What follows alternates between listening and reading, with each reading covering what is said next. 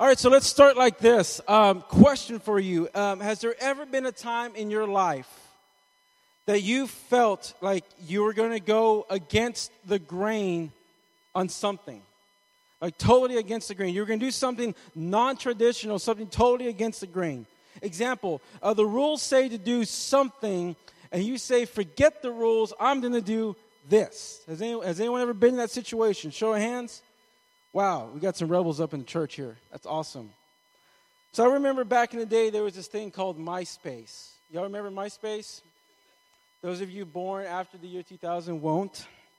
But there was this internet sensation called MySpace. Now, MySpace at the time was the largest social network on the web. In fact, they were probably the first social network on the web, and it garnered many followers and members, one of them being me. And I was a proud MySpace member. Now, if you remember MySpace, those who were on MySpace were proud people. I mean, we were, we were a generation of people who were very proud of what we did and, and who we were, okay? And so um, it was all good. I mean, the land of internet was great. You were MySpace. If you were in my top 10 friends list, you were like my number one guy. I mean, you were like right there, okay? And it was all good until this new kid on the block of social media came around okay this new this new social media thing came around this new um, this new uh, revelation that came around this kid offered us secured networking which is something that myspace could not offer. I mean people were getting hacked all the time. It was insane. Secured networking more controlled viewing. You weren't getting all these crazy ads and stuff. It was what you wanted and who you wanted. They offered a clean simple sleek design. If you remember myspace you could customize your backgrounds and some people just chose really horrible backgrounds on their on their web page, you know. But this one was clean, it was simple, it was crisp.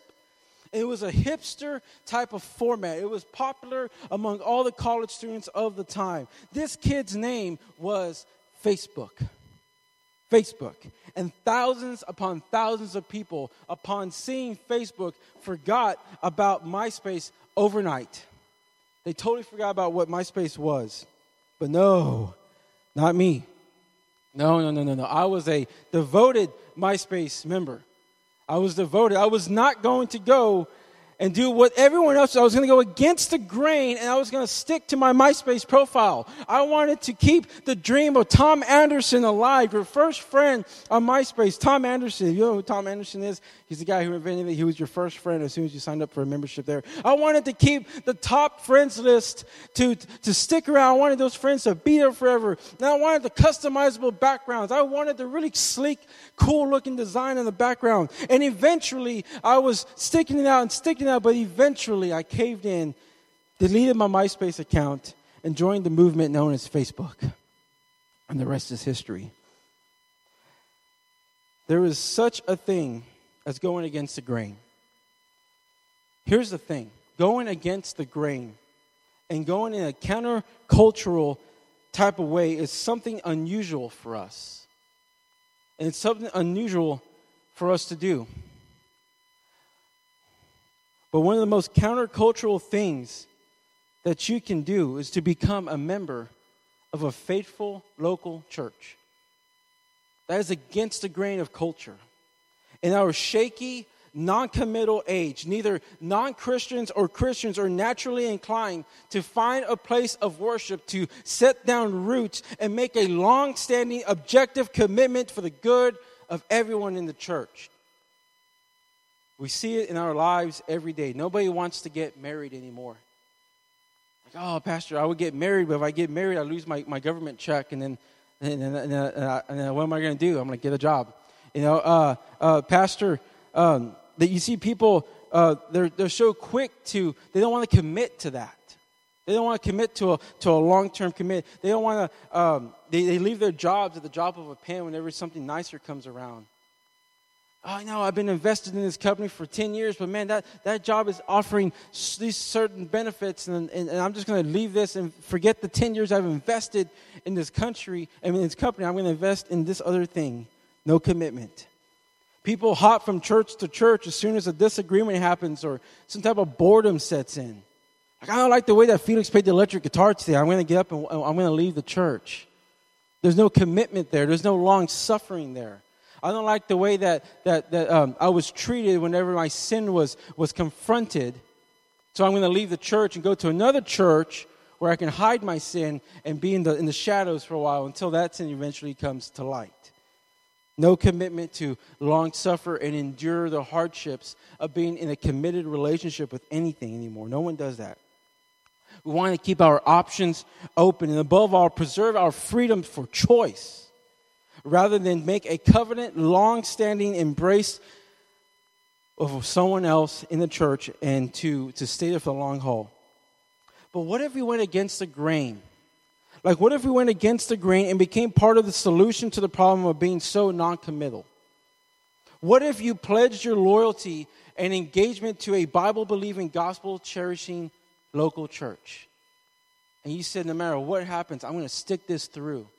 I'm going to trust the leadership of the church and I'm going to evolve myself as much as possible. And I'm going to allow God to transform me and mold me and grow me, and not into the man that I want to be, but into the man that He wants me to be. This week, we're starting a new series called We Are the Church. And what we're going to do is we're going to preach through our ownership covenant. And if you've been in Impact City Church any amount of time, you know we don't have members here at Impact City Church. We have owners. Because members have perks, owners have responsibilities. And so, as an owner of Impact City Church, there are certain things that, that we expect that you would be living up to. And so uh, we can either do it in a way where we have like a one hour class, or I can give you like a 10 week series on this and really dive deep and get into some thick meat about this. And at the end of the, this series, we're going to have a chance to where if you want to become an owner of Impact City Church, we'll have a covenant signing day and, and we'll, we'll take up communion and, and we'll, we'll do it there. But off the bat, I know what some of you guys are thinking. I know what you guys are thinking. Why do I need to be a member of a church?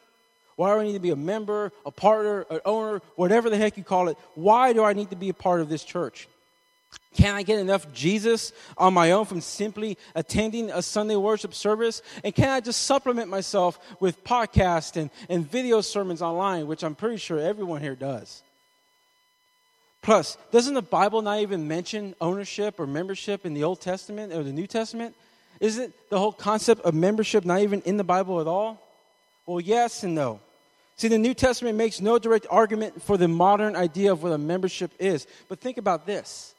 Think about this. The gospel's initial advance into a pagan pre Christian world was a different situation than the situation we face today in the increasingly um, post Christian society we live in. The complexities of life to life in two different millennial are different. I mean, they vary so far. It's totally different world. Because not only are we less inclined to make a firm commitment, but our cities and towns are much bigger and church options are much more diverse, making choices on the church buffet far more and more abundant than ever before. We have options, we have ways out, so we think. So the need for commitment is even more important today than there ever was to say that I commit my life to this body of believers. I commit my life to everyone in the room. I commit my life to this church to see it grow, to see it do something, to see it actually transform the city around us. I commit to this church is a commitment that needs to happen in today's society. The Bible may not directly mention church membership, but the New Testament assumes some form of committed, accountable belonging as a reality for every new follower of Jesus. Each Christian uh, has a def- definite place in a local belonging. And just like being baptized is to become a part of the family of God, it is also to be committed to be a family, part of the family of the church. John Piper said this. He says, In the New Testament, to be excluded from the local church was also to be excluded from Jesus Christ. I think there's some very, very deep words there. Because many of us see Jesus as someone apart from the church. But in reality, he is the groom of the church, and the bride is his church. And if you're married, you're one with someone. So to exclude the church and say, forget the church, I only want Jesus, is to say, forget Jesus, I don't want anything to do with his love. And that's dangerous. That leaves you vulnerable. So when I say commit, I really mean commit to the church. That's a sign, a covenant. It means to know the vision of the church. That means to follow through with it as well. So I want to share with you six reasons why we need to commit to the church. Now, listen, I don't say you got to commit to this church, just commit to a church and stick it out. Don't just date the church, but actually marry the church. Okay? I can use a whole lot more analogies than that. But if you're taking notes, and I hope you are, let's go and go through these real quickly. Number one, a good reason to join a church and to be committed to the church is for your own assurance. Number one, it's for your own assurance. Being accepted into a membership of a Bible believing, responsibly led church gives us affirmation and reinforces the confidence that your faith is real. It means that your faith is real. It's not your own private, self made religion with no one looking over you to hold you accountable. It's the faith that, that was once and all delivered for the saints. This is what church is about. Jesus gives his church the keys to the kingdom of heaven according to Matthew 16 19. He says, And whatever you forbid on earth will be forbidden in heaven. Whatever you permit on earth will be permitted in heaven. Taking those words into account, it is no small thing for a solid local church to find its profession of faith to be credible.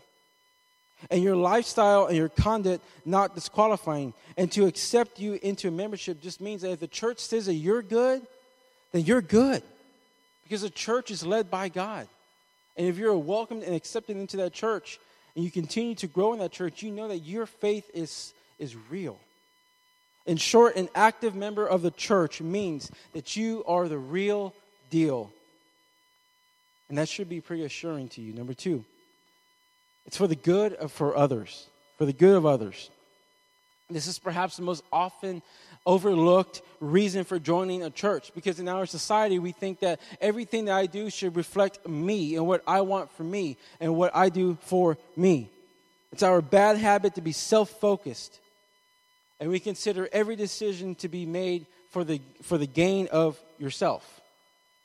But joining a church isn't like that at all, as, as you will see. It establishes a base on which we can reliably care for other people, being a part of the church.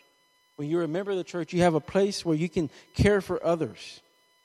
There are two sides to church membership there is your side and everyone else's side. And we cannot keep others accountable for their own good to a covenant if we ourselves are not involved in that covenant. That means that I cannot preach to you about the importance of being a good Bible believing Christian and living a life true to God if I myself am not even committed to the church and living my life out myself. It's a hypocrite. Because true love not only manifests itself in affection and action, but also in allegiance. When you're loving someone, you not only are going to show them by your actions and by your affections, but by your commitments. We cannot fully love our brothers and sisters in Christ if we withhold pledging our allegiance to them by covenanting with them in the local church life. It would be the same as living with someone and never getting married with them because you're scared. You really don't love them because if you did love them, you would commit your life to them. Big difference there. See, love doesn't say, I love these people and do not need to covet, covenant with them. It doesn't say that I love you and I don't feel the need to be in a co- committed relationship with you. Rather, love says, I love these people. I love this person. I love this church. And I love it enough to enter into a covenant relationship with them. Living the Christian life is, in community is more than just loose associations every other Sunday but is committing to one another to be there for each other when life is hard, through sickness and in sorrow, in the times when you're in the hospital, and in the times when your son's birthday is going on, in the times when, when the church is doing really good, and in the times when the church is about to fail. This is when you long you endure long suffering with one another. That is what it looks like. It's what they did in the church of Acts. Acts 2 44 through 45. If you have your Bibles, look at there, Acts 2 44. He says, and all the believers, this is talking about when Paul was describing when the church first got started.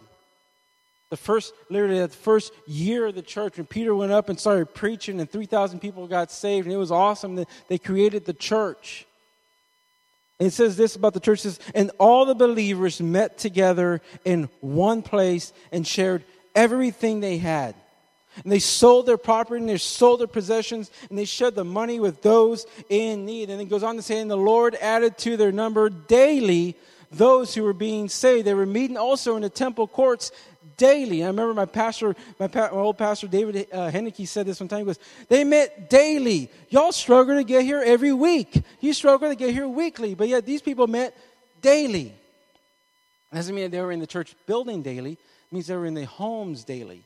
They were living life together. They were not calling each other up and checking on each other. They were praying for each other. They were, they were doing hospital visits. They were eating dinner with one another. They were going to each other's kids' volleyball, soccer games, whatever it was. They were doing life together. That is a committed relationship with someone else.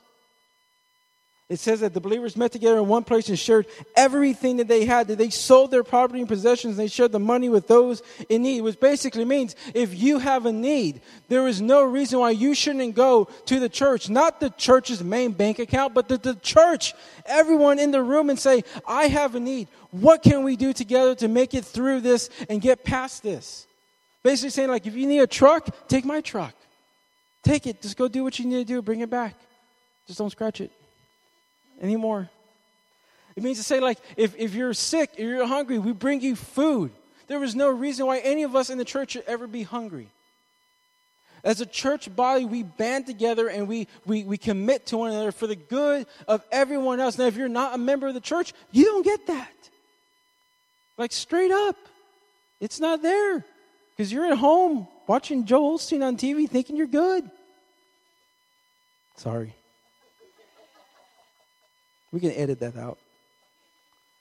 Being a member of a church is for the good of others because you live in community and you serve one another with love.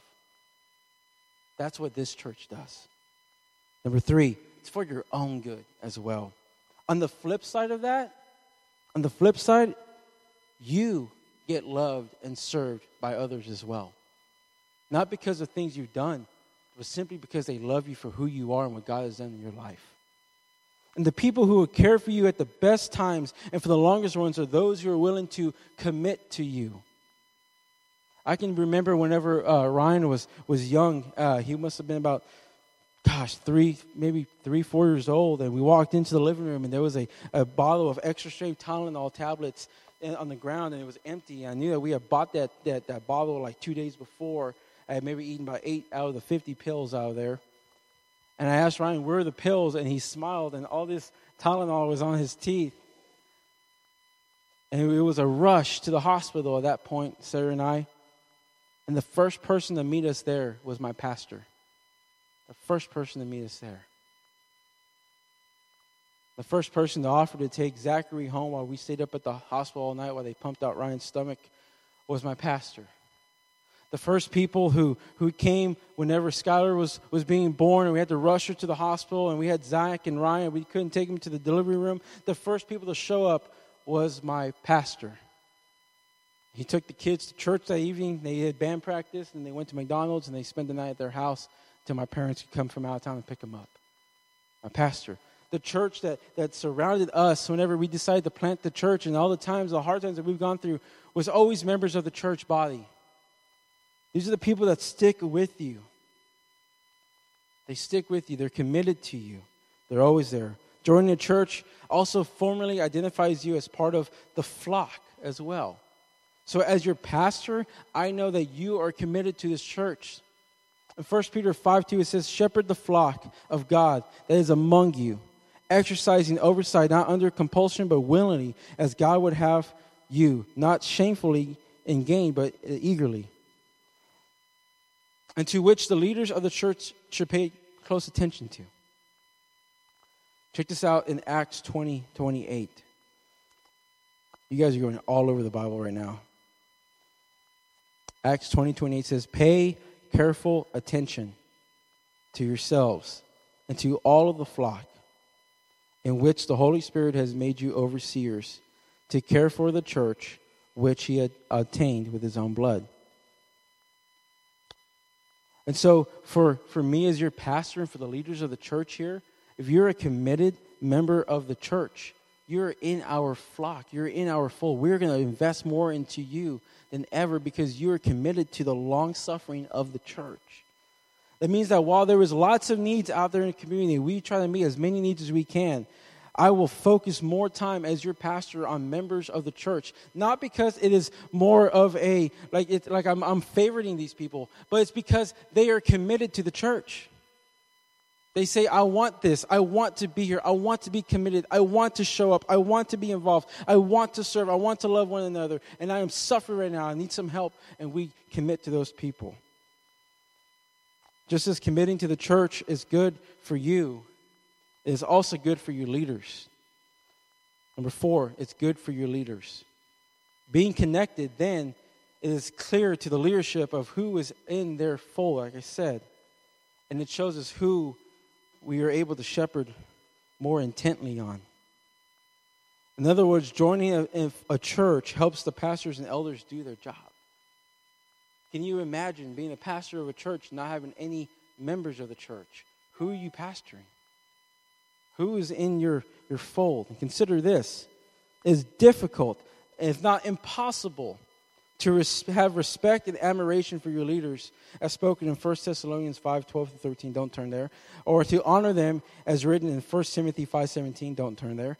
Or, as, and, or to obey and submit to them, as in Hebrews 13 17, without, without identifying yourself as part of their church.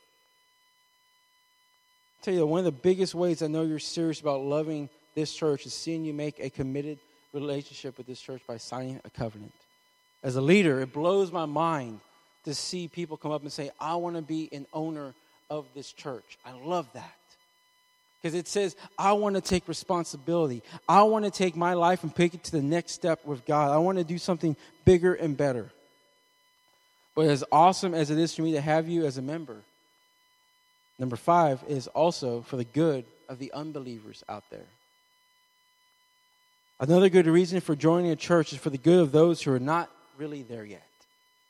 Even those who don't even know Jesus. Because the truth is, we reach out and we show Christ better as part of a church and as part of a stable community than a lone wolf just out there sharing the gospel. John 13 35 says, By this all people will know that you are my disciples if you have love for one another. There is no Lone Ranger Christianity out there. The Lone Ranger Christian does not make the best witness for Christ. Rather, someone who is grounded and has a home and is part of a solid covenant community of support is best prepared to draw others into the kingdom. Take this for instance. I'm not doubting or putting down one on one discipleship or evangelism. No, we need that. But where do you go from there? Let me tell you about Jesus. Let me tell you about all the great things that he has done. Great. What do you do from there? Man, go into your house and watch that guy on TV and just stay and, and do that. You don't need to commit to a church. Or is it better to say, Man, Jesus loves you. He died on the cross for you. Let me show you where there is 80 other people who believe the same way, who can help you endure hard times and can come alongside you and walk with you in love and endure the hard times of life. That is better. It is better because also when you look at the, the, the, Bible, the disciples went out two by two. Jesus never said, Hey, Peter, go out and witness that guy because he knew Peter would screw it up. You know, he would say, Peter, take John or take, take, take, take your brother, take one of the other disciples. Y'all go together. That way you hold each other accountable and do things together. Okay? That's what it meant by going together two and two. As a church, we are better as a team and together as one.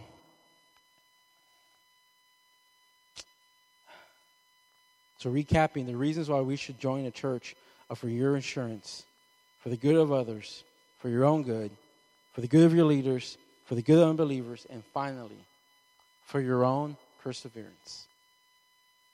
Finally, covet, uh, being in a covenant with others will not let you wander away from the gospel so easily without pressing hard into your life and drawing you back. There's called, it's called accountability.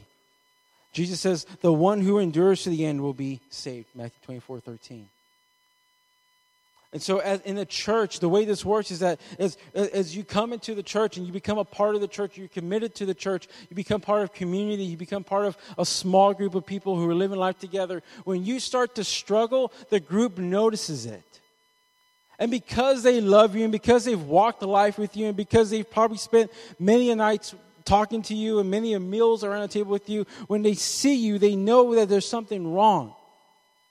I can tell you that those who are in my missional city group, those who are in our small group, I know when something is wrong. I can see stress on their eyes. I can see, you know, worry in their hearts. I, we see this and we pray for each other and we endure it. But if you're not part of a church, you're on your own, kid. Not only that, but there are going to be times when you stray away from the gospel. I can tell you, I've been a Christian for, gosh, over, over 10 years now. And there are times that I feel like I stray away from Jesus at times. I may get caught up in something else. My mind may wander. I might get distracted by something else.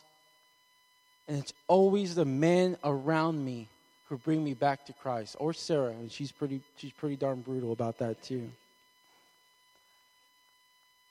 But being part of a church helps you endure the long haul of life. If you're out there on your own and you start going against God, you start sinning, so you get into a relationship that you shouldn't be in, or get, so you start getting into addictions that you shouldn't be getting into, that's going to draw you further away. And if there is no one there in the church to help bring you back and say, I love you, you're being an idiot, but I love you, come over here, let's work this out together, you will eventually totally leave the church. But being a part of a committed church does not allow you to do that.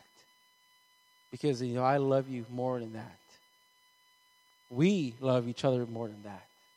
We stand by each other better like that. The purpose is always restoration when that happens, though.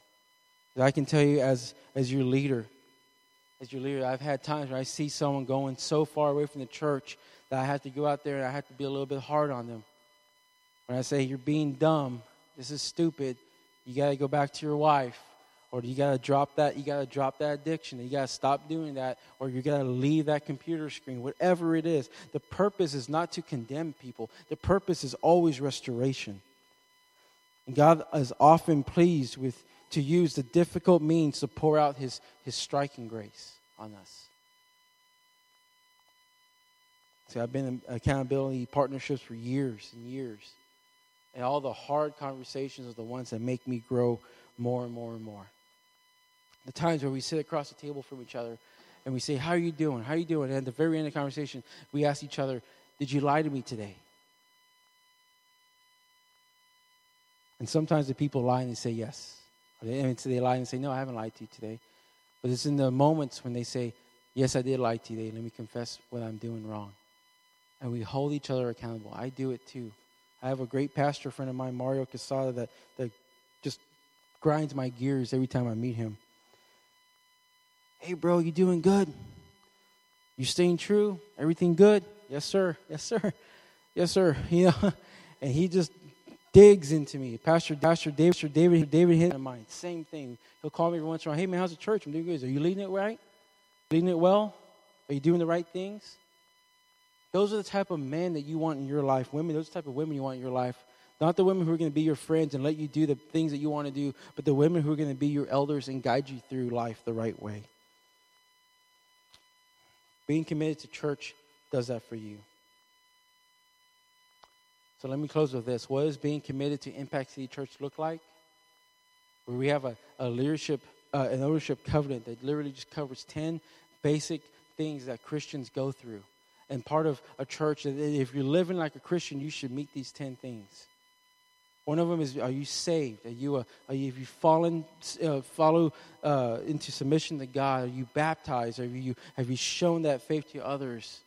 Are you committed to the church? Are you, do you promise not to gossip about the church? Do you promise not to, not to do these things about the church? Do you promise to submit to leadership? Do you promise to serve the church? Do you promise to be in covenant relationship with the church? And as the next couple weeks go on, we'll discuss those things, and then we'll even discuss them further into missional city groups. We'll discuss what we talked about on Sunday, We'll talk about on Wednesday, Friday, and then whenever we can, we'll talk more about those things. But ultimately, our goal is that you will end up at the end of this series signing a covenant of ownership here at Impact City Church. And I simply ask that you would give me the chance to show you our heart, our vision as your leadership here at this church. I'm going to end today with a plea to you that we are fixing to enter an exciting time of the church, as if this wasn't exciting enough. Now more than ever, we need everyone to step up and commit. One of the ways that we need people to step up is in the children's area. Listen, our kids are number one. If we do not have a good children's area, we are not being good Christians and parents. We have to commit and, and invest in these kids. So we're asking people to step up and serve. The other way we're asking people to step up and serve is in prayer. We need tons of prayer. One of the things that you might notice is we don't have a worship leader. Amanda's awesome. I'm decent. Jorge's great. Jenny's great. But we're not professionals. Amanda's close. But, you know, we've been praying for someone to come along for over a year and a, and a half. So we're still praying for that person to come along. So be, be in prayer for that. Be in prayer for the different ways you can serve. We have a welcome team up front that needs to be filled greatly. We have people in the sound area that we need things to do. Step up and commit to the church. And listen, this church is God's plan to reach the world around us. There is no plan B. If we do not be the church that we need to be, then the job will not get done. He has community to reach out to Treyway, to reach out across the street, and to reach out all over to the apartments and the people in this neighborhood, to reach out to the Hong Kong market next door, to reach out to Murdoch's like we did on, on Easter Sunday. Me and Ted went and sat at the bar for a while and talked to the, to the bartender and gave her a plate of barbecue chicken. That's what the church needs to be doing. To reach out to the Chinese massage parlor, where we all know what happens there. We need to be the church that is active and is not afraid to do things like that. So as these next couple weeks go, I, I pray that you would see my heart. I pray that you would see my passion, my vision, that you would get a, they would let it catch fire in you, that you would commit to the church. Would you join me today in prayer? Can pray and we'll take up the offering, and you guys will be dismissed. Father God, we thank you so much for today. We thank you for your body, the church. Lord, we thank you for dying for the church, and we thank you for, for what you have done, the blood that you have sacrificed for your bride. God, forgive us for the times that we do not step up like we should. Forgive us for the times that we wander away. And Lord, we just pray that there was that, that is you here today. If you have wandered, if you are strayed away, will you just know that there is love for you. There is a love in the arms of God. There's love in the arms of His bride, the church and that we are a church that will welcome you and love you. Lord, I pray that for those Christians who are here in the church, those who are already owners of the church, that you would just strike a love and a passion to do more and better things for this, for this community around us. And Lord, above all else, I pray that you would just provide for this church, continue to, to provide in the ways of, of finances and providing the ways of, of, of talents and time and people. providing all the ways you see fit. Lord, we offer up this offering to you. It's in Jesus' name we pray. All God's people said, Amen.